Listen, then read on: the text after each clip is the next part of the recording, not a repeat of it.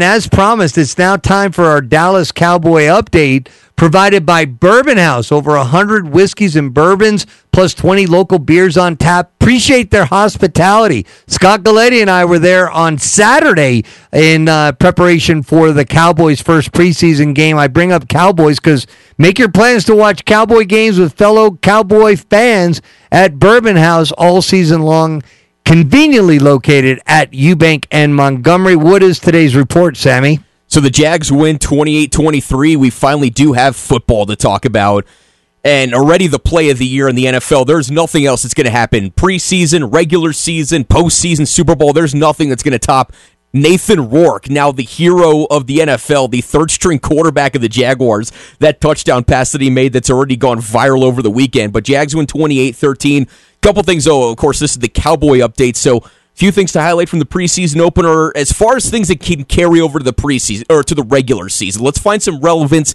What can carry over to the regular season? And the thing that I really want to highlight today for the Cowboys update is the last drive before halftime. Now, by that point, uh, you already have your third string quarterback in, but Jalen Tolbert is a guy who's really got a lot of eyes on him in the preseason. He was the third round pick last year couldn't get on the South field. South Alabama. South Alabama couldn't get on the field. He makes a great 30 yard catch and run on this long drive before halftime. Gets called back for him for offensive pass interference. And this is a guy who's already dealing with some confidence because of the fact that he couldn't get on the field last year, but he makes up for it in a big, big way with his first touchdown. 23 seconds left. Dallas first and 10. Inside the 20. Grier back, sets, throws to the middle, caught at the two, and Tolbert for the Dallas touchdown. So he has that touchdown. There was also a fourth and 13 along the way. Quick pass to uh, KaVontae Turpin, who got his chance to catch a pass using his speed, his open field vision. Fourth and 13, he converts a first down. Jalen Tolbert catches that touchdown.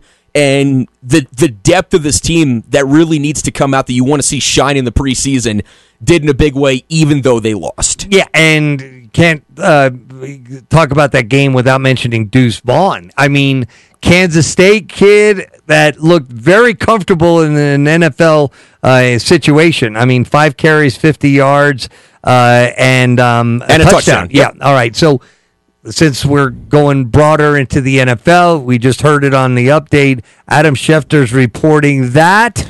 I promised you I wouldn't mention his name until it got done and now it got done. So we can talk about Zack Martin, the Cowboys All Pro uh, guard. Todd Archer reporting along with Adam Schefter that they've reached a reworked contract that will pay Zack, Mort, uh, Zack Martin north of $18 million in each of the next two seasons. He was set to make about 13 this year. He wanted to bridge the gap between him and the top guards that were getting paid about 20.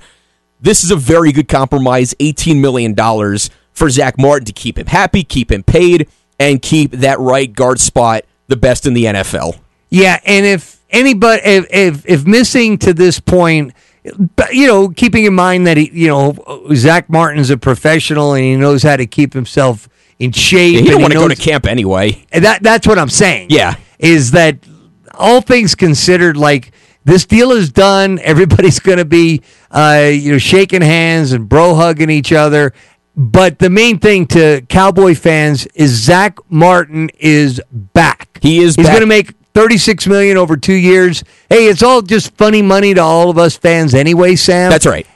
And he's getting paid, and I'm sure Jerry Jones won't have to have any bake sales or anything like that to to help pay for that schedule uh, for that salary. Man, what big big news. Oh, it's I mean, it's huge news, and and this is what I would say. You know about the the negotiations going back and forth. We never know how real or how over dramatized they are when it comes to the Cowboys anyway. Because remember last year or two years ago it was Zeke who with Zeke Elliott, and this year it was oh we got to pay Micah Parsons, so we can't pay Zack Martin all this money.